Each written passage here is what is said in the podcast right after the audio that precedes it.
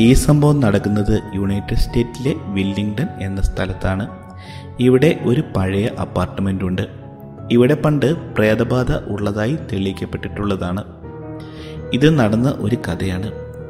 ഈ അപ്പാർട്ട്മെന്റ് പണ്ടൊരു വീടായിരുന്നു. ഇതിനോട് ചേർന്നുള്ള ഒരു ഗോഡൗൺ പണ്ട് ഒരു മില്ലായിരുന്നു. പണ്ടിവിടെ താമസിച്ചിരുന്ന പ്രോക്ടർ എന്ന ആളുടെ ഡയറി കുറിപ്പിൽ നിന്നും അദ്ദേഹത്തിന്റെ മക്കളുടെ ഡയറി കുറിപ്പിൽ നിന്നും ഇവിടെ പാരനോമൽ ആക്ടിവിറ്റീസ് ഉള്ളതായി സാക്ഷ്യപ്പെടുത്തുന്നു.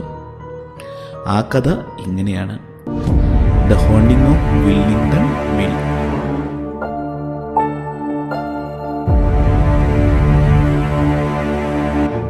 ഈ വീട്ടിൽ ജോസഫ് പ്രോക്ടറുടെ കുടുംബമായിരുന്നു താമസിച്ചിരുന്നത്.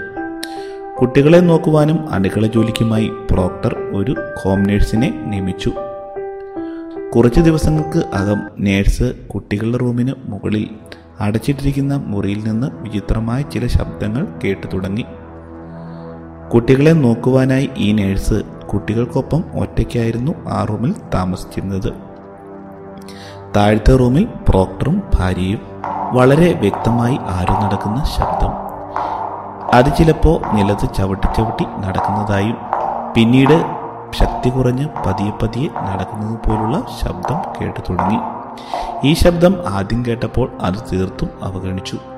പിന്നീട് പല ദിവസങ്ങളിലും ഇത് ആവർത്തിച്ചു. നടത്തത്തിന്റെ ശക്തി കൂടിക്കൂടി വന്നു. അത് തീർത്തും ഭയാനകമായ രീതിയിലായിരുന്നു. കുറച്ചു ദിവസങ്ങൾക്ക് അകം തന്നെ നേഴ്സ് മടുത്തു കഴിഞ്ഞിരുന്നു. ഈ ഒച്ച കാരണം രാത്രിയിൽ ഉറക്കം നഷ്ടപ്പെട്ടിരുന്നു. കുറേ ദിവസങ്ങളായി ഉറങ്ങിയിട്ട് മുകളിൽ എന്തോ ഒരു പ്രേതമുള്ളതായി ആ നേഴ്സ് ഉറപ്പിച്ചു. ആകെ പേടിച്ചരണ്ട് നേഴ്സ് ആ ജോലി ഉപേക്ഷിക്കാൻ തീരുമാനിച്ചു. പ്രോക്ടർ വിചാരിച്ചു അവൾക്കെന്തോ വിഭ്രാന്തിയുള്ള ഒരു പെണ്ണാണെന്ന്. കാണാത്തത് കാണുകയും കേൾക്കാത്തത് കേൾക്കുകയും ചെയ്യുന്നവൾ. പക്ഷേ തന്റെ ഭാര്യയും ഇതേ ശബ്ദം കേട്ടതായി പറഞ്ഞപ്പോൾ പ്രോക്ടർക്ക് ആശ്ചര്യം തോന്നി. ഇത് സ്വാഭാവികമായി ഉണ്ടാകാറുള്ള ശബ്ദമായിരിക്കാം. അല്ലാതെ ഇത് മറ്റൊരു അദൃശ്യശക്തിയാവാൻ യാതൊരു സാധ്യതയുമില്ല എന്ന് പ്രോക്ടർ ഭാര്യയെ പറഞ്ഞ് വിശ്വസിപ്പിച്ചു. ആയിരത്തി എണ്ണൂറ്റി മുപ്പത്തഞ്ച് ജനുവരി ഇരുപത്തിമൂന്നിന് പ്രോക്ടർ പുതിയൊരു നേഴ്സിനെ നിയമിച്ചു. പുതിയ നേഴ്സിനെ നിയമിച്ചപ്പോൾ ഈ ശബ്ദത്തിന്റെ കാര്യം ആരും പറയാതെ മറച്ചുവെച്ചു. ജോലി തുടങ്ങിയ ആദ്യ ദിവസം വൈകുന്നേരം നേഴ്സ് താഴത്തെ നിലയിലുള്ള വിസിറ്റിംഗ് റൂമിൽ വന്നു. മുകളിൽ ആരാണ് എന്ന് ചോദിച്ചു. പ്രോക്ടറും ഭാര്യയും ആ ചോദ്യം കാര്യമായി എടുത്തില്ല. ഇത് പഴയ വീടായതുകൊണ്ട് മറ്റെന്തെങ്കിലും ഒച്ചയായിരിക്കും എന്ന് നേഴ്സിനോട് പറഞ്ഞു.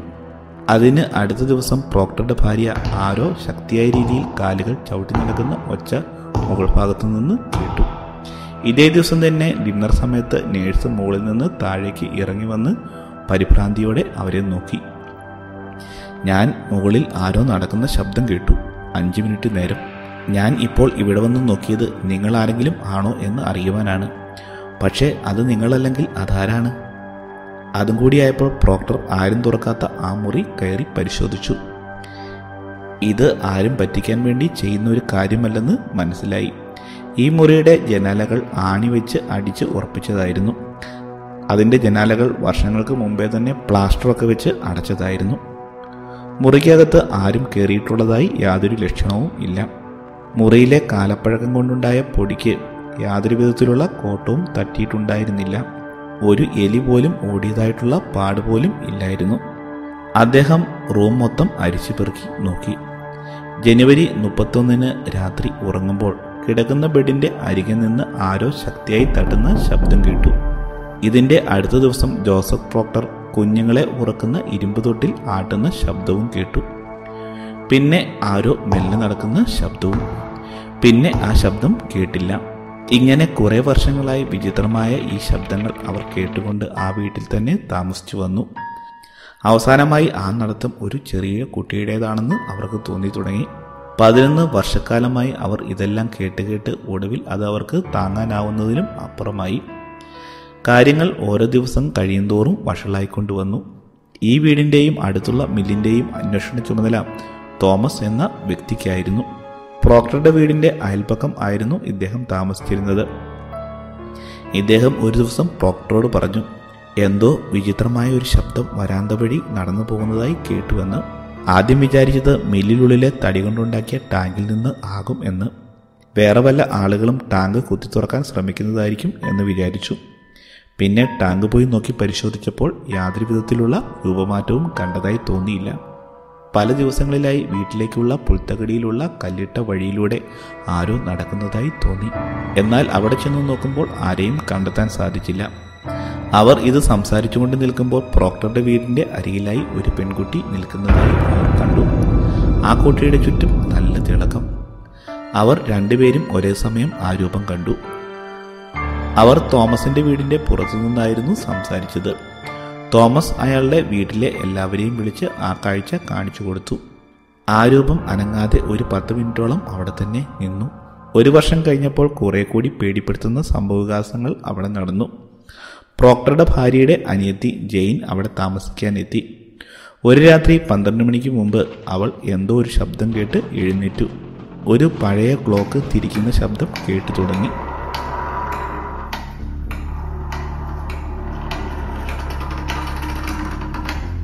ഈ ശബ്ദം കേട്ട ഉടനെ അവൾ വിറയ്ക്കാൻ തുടങ്ങി.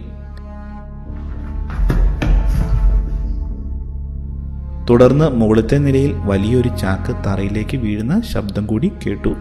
ഏതാനും മിനിറ്റുകൾക്ക് ശേഷം ബെഡിന്റെ താഴത്തെ തട്ടിൽ ഇടിക്കുന്ന ശബ്ദം. ഇത് കേട്ട ശേഷം ആരെയോ വലിച്ചു വെച്ച് കൊണ്ടുപോകുന്ന പോലുള്ള ശബ്ദവും ഇത് ബെഡിന് ചുറ്റുമായി കേട്ടു തുടങ്ങി. ഇതിനോടൊപ്പം തന്നെ ആരോ ആഞ്ഞു ചവിട്ടുന്ന ശബ്ദവും. കാണാൻ പറ്റാത്ത ഒരു ശക്തി ഈ ബെഡ് ഉയർത്താൻ ശ്രമിക്കുന്നു. കിടക്കയോടുകൂടി ഉയരുന്ന അവസ്ഥ. ഈ അവസ്ഥ തന്നെ എല്ലാവരുടെയും മുറികളിൽ നടന്നു. പ്രോക്ടറുടെ ഭാര്യ കിടക്കുന്നിടത്തും നേഴ്സ് പെണ്ണ് കിടക്കുന്ന സ്ഥലത്തും കുട്ടികളുടെ റൂമിലും ഇതുപോലെ ഈ കാര്യങ്ങളൊക്കെ സംഭവിച്ചുകൊണ്ടിരുന്നു. തങ്ങൾ ഉറങ്ങുമ്പോൾ എന്തോ വലിയൊരു മനുഷ്യൻ കിടക്കയുടെ അരികിലുള്ളതുപോലെ അവർക്ക് തോന്നി. തുടർന്നുള്ള ദിവസങ്ങളിൽ ഈ ഭയാനക ശബ്ദത്തിന് പുറമെ വിസിലടിക്കുന്ന ശബ്ദവും കൂടി കേട്ടു തുടങ്ങി അതിനുശേഷം അവ്യക്തമായ രീതിയിൽ സംസാരിക്കുവാൻ തുടങ്ങി. പ്രോക്ടറുടെ മക്കളായ ജോസഫും ഹെൻറിയും ഒരു ദിവസം രാത്രി കിടക്കുമ്പോൾ വലിയ ഒരു അലർച്ച കേട്ടു മൂത്ത മകൻ ഇത് എന്താണെന്ന് അന്വേഷിച്ചപ്പോൾ വൃത്തികെട്ട ഒരു കരച്ചിൽ കൂടി കേട്ടു. അത് വളരെ നേർത്തതായിരുന്നു. അത് തങ്ങൾ കിടക്കുന്ന റൂമിന്റെ ഒരു മൂലയിൽ നിന്നും ആയിരുന്നു. താമസിക്കാതെ ഞങ്ങൾ കിടക്കുന്ന രണ്ട് ബെഡുകളിൽ ഒരെണ്ണം നീങ്ങാൻ തുടങ്ങി. ബെഡ് നീങ്ങുന്നതിനോടൊപ്പം തന്നെ ചക് ചക് എന്ന ശബ്ദവും കേട്ടു തുടങ്ങി. ഉടനെ ഒരു കുഞ്ഞ് മുലക്കുപ്പി നുണയുന്ന ശബ്ദവും ഇടകലർന്ന് വന്നു. ഏറ്റവും ഇളയ കുട്ടി ജയിൽ കിടക്കുന്ന റൂമിലും ഇതേ സംഭവങ്ങൾ നടന്നു. ഇതിന്റെ എല്ലാ മുറവിടം ആ മുകളിലത്തെ മുറി തന്നെ. പിന്നെ അടുക്കളയിലാണ് പ്രധാനമായും ഇതിന്റെ വിഹാര കേന്ദ്രം. രാവിലെയാകുമ്പോൾ അടുക്കളയിലെ പാത്രങ്ങളും ഫർണിച്ചറുകളും എല്ലാം അലങ്കോലമായി കിടക്കും. പ്രോക്ടറുടെ ഭാര്യയുടെ അനിയൻ ജോണകൻകാർ വന്ന ദിവസം രാത്രി ഇത് മുഴുവൻ കേട്ട് കേട്ട് രാവിലെ വന്ന് പറഞ്ഞു ഞാൻ ഈ വീട്ടിൽ ഒരു നിമിഷം പോലും നിൽക്കില്ല. നിങ്ങൾ എത്ര പൈസ തരാമെന്ന് പറഞ്ഞാലും എന്ന് പറഞ്ഞ് അവിടെ നിന്നും പുറപ്പെട്ടു. പക്ഷേ ജെയിൻ കുറെ കൂടി ധൈര്യശാലി ആയിരുന്നു. ഭാര്യയുടെ അനിയത്തിയാണ് ജെയിൻ. വർഷങ്ങളായി പ്രോക്ടർ ഈ കാര്യങ്ങളെല്ലാം ഡയറി കുറിപ്പിൽ എഴുതി വയ്ക്കുന്നുണ്ടായിരുന്നു ജെയിൻ ഈ ഡയറി കുറിപ്പുകൾ എല്ലാം വായിച്ചിരുന്നു. ഒരു ദിവസം നേഴ്സും ജെയിനും ഒരു റൂമിൽ കിടക്കുകയായിരുന്നു. പെട്ടെന്ന് മുറിയുടെ വാതിലിന്റെ കുറ്റി തന്നെ തുറന്ന് വാതിൽ തുറന്നു വരുന്നു. പെട്ടെന്ന് ഒരു നിഴൽ റൂമിലൂടെ നീങ്ങിപ്പോകുന്നതായി കണ്ടു. അവർ കിടന്നിരുന്ന ബെഡിന്റെ കർട്ടൻ അനങ്ങാൻ തുടങ്ങി. അവരുടെ പുതപ്പ് ദേഹത്തു നിന്ന് ആരോ വലിച്ചെടുത്ത് എറിയുന്നത് പോലെ തെറിച്ച് നിലത്തേക്ക് വീണു. അവർ ആകെ വിറച്ച് അനങ്ങാൻ വയ്യാതെ കിടന്നു.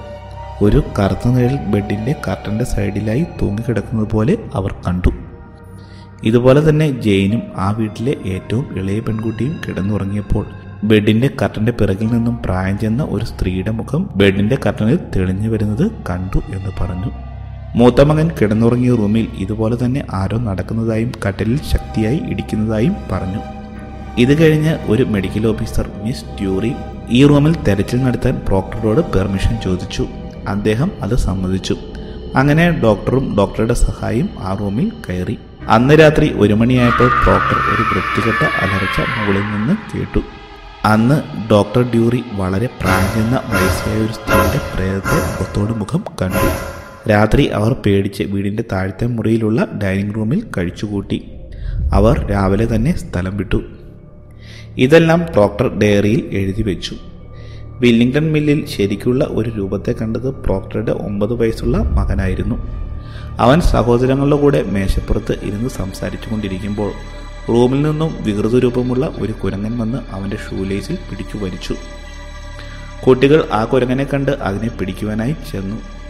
പെട്ടെന്ന് അത് അപ്രത്യക്ഷമായി. അതിനെ അവർ അവിടെയെല്ലാം അന്വേഷിച്ചു. കണ്ടെത്തിയില്ല. ഇത്രയും നാളത്തെ നിരീക്ഷണത്തിൽ ആകെ വ്യക്തമായി കണ്ടത് ആ കുരങ്ങന്റെ രൂപം മാത്രമാണ്. ജോസഫ് പ്രോക്ടറുടെ മൂത്തമകൻ എഡ്മണ്ട് ജോസഫ് പിന്നീട് ഇത് എഴുതി വെച്ചു. എന്റെ ഓർമ്മയിൽ അത് ഇപ്പോഴും കിടപ്പുണ്ട്. ശരിക്കും അതൊരു കുരങ്ങല്ലായിരുന്നു എന്ന് ഇപ്പോൾ പറയാൻ പറ്റും. ആ നാട്ടിലും പരിസരത്തും അന്വേഷിച്ചപ്പോൾ ഇങ്ങനെയുള്ള ഒരു കുരങ്ങ് വരാൻ യാതൊരു സാധ്യതയും ഇല്ലാത്ത സ്ഥലമാണ് അതെന്ന് ആളുകൾ പറഞ്ഞു. പിന്നെ ആ രാത്രിയിൽ അങ്ങനെ ഒരു കുരങ്ങ് ആ റൂമിൽ വരാൻ യാതൊരു സാധ്യതയും ഇല്ലായിരുന്നു. ആന്റി ജെയിൻ ഇതേപ്പറ്റി പറഞ്ഞത് എന്തോ ഒരു മൃഗം കസാരയുടെ മുകളിലേക്ക് ചാടുന്ന ശബ്ദം കേട്ടു എന്നാണ്.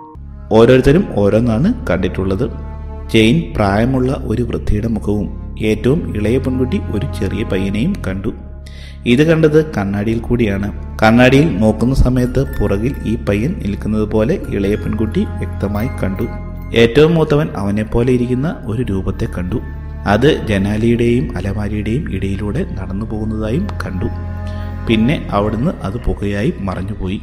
ഒടുവിൽ ഇത്രയും കൊല്ലത്തെ ഈ പ്രശ്നങ്ങൾക്ക് പരിഹാരമായി ആ കുടുംബം അവിടെ നിന്ന് പോകുവാൻ തീരുമാനിച്ചു. കാരണം വേറൊന്നുമല്ല. പ്രോക്ടറും ഭാര്യയും തങ്ങളുടെ മക്കളുടെ മാനസിക നില താളം തെറ്റുമോ എന്ന് പേടിച്ചു. ആയിരത്തി എണ്ണൂറ്റി അറുപത്തി അങ്ങനെ ക്യൂബ് വില്ലയിൽ ഒരു വീട് മേടിച്ചു. കുട്ടികളെ അവിടേക്ക് മാറ്റി. സാധന സാമഗ്രികളും അവിടേക്ക് മാറ്റി. അന്ന് രാത്രി ആ പഴയ വീട്ടിൽ പ്രോക്ടറും ഭാര്യയും സാധനങ്ങൾ എന്തെങ്കിലും ബാക്കിയുണ്ടോ എന്നറിയാൻ വേണ്ടി അവിടെ വന്നു. അപ്പോൾ റൂമിന് മുകളിലായി എന്തോ വലിയ ബോക്സുകൾ വലിച്ചുകൊണ്ട് പോകുന്ന ശബ്ദം കേട്ടു. ആ റൂമിലെ സാധനങ്ങൾ എല്ലാം തന്നെ മാറ്റിയിരിക്കുന്നു. പിന്നെ എങ്ങനെയാണ് ഈ ശബ്ദം വരുന്നത്? അവർ ഒന്നുകൂടി ശ്രദ്ധിച്ചു നോക്കി. ഇത് പകൽ സമയത്തെ ശബ്ദത്തിന്റെ മിററായാണ് അവർക്ക് തോന്നിയത്. എന്നുവെച്ചാൽ പകൽ അവർ ചെയ്ത എല്ലാ പ്രവൃത്തികളും രാത്രി വൃത്തികെട്ട രീതിയിൽ ഒന്നുകൂടി ആവർത്തിച്ച് കേൾക്കുന്നു. തങ്ങൾ വീട് മാറിയതെറിഞ്ഞ് പ്രേതങ്ങളെല്ലാം അവരുടെ സാധനങ്ങൾ പാക്ക് ചെയ്ത് വീട്ടിലേക്ക് വരികയാണോ എന്ന് പ്രോക്ടർ പേടിച്ചു. പിന്നെ പുതിയ വീട്ടിലുള്ള താമസത്തിൽ അവർ വളരെ സമാധാനപരമായി ജീവിച്ചു. അവിടെ യാതൊരു ശബ്ദങ്ങളോ രൂപങ്ങളോ അവരെ ശല്യപ്പെടുത്തിയില്ല. പിന്നീട് ഇവർ താമസിച്ച പഴയ വീട്ടിൽ കുറേ താമസക്കാർ വന്നുവെങ്കിലും അവർക്കും അധികം നാൾ ഈ ശല്യങ്ങൾ കാരണം താമസിക്കാൻ സാധിച്ചില്ല. തുടർന്ന് ഈ വീടുടമസ്ഥൻ വീടിന്റെ സമീപമുള്ള മില്ല് പൊളിച്ചു കളഞ്ഞ് അതൊരു ഗോഡൗണാക്കി മാറ്റി. ശേഷം ഈ വീട് ഒരുപാട് ആളുകൾക്ക് ഒരുമിച്ച് താമസിക്കാൻ പറ്റിയ ഒരു അപ്പാർട്ട്മെന്റ് ആക്കി മാറ്റുകയും ചെയ്തു. കുറേ വർഷങ്ങൾക്ക് ശേഷം പ്രോക്ടറുടെ മൂത്ത മകൻ എഡ്മണ്ട് ജോസഫ് ആ സ്ഥലം സന്ദർശിക്കാൻ ചെന്നു. അപ്പോൾ അവിടെ അങ്ങനെയുള്ള ഒരു പ്രശ്നവും ഉള്ളതായി ആരും പറഞ്ഞ് കേട്ടില്ല. പ്രശ്നം ആ മില്ലും പ്രദേശവും ആയിരുന്നു എന്ന നിഗമനത്തിൽ എത്തുകയും ചെയ്തു.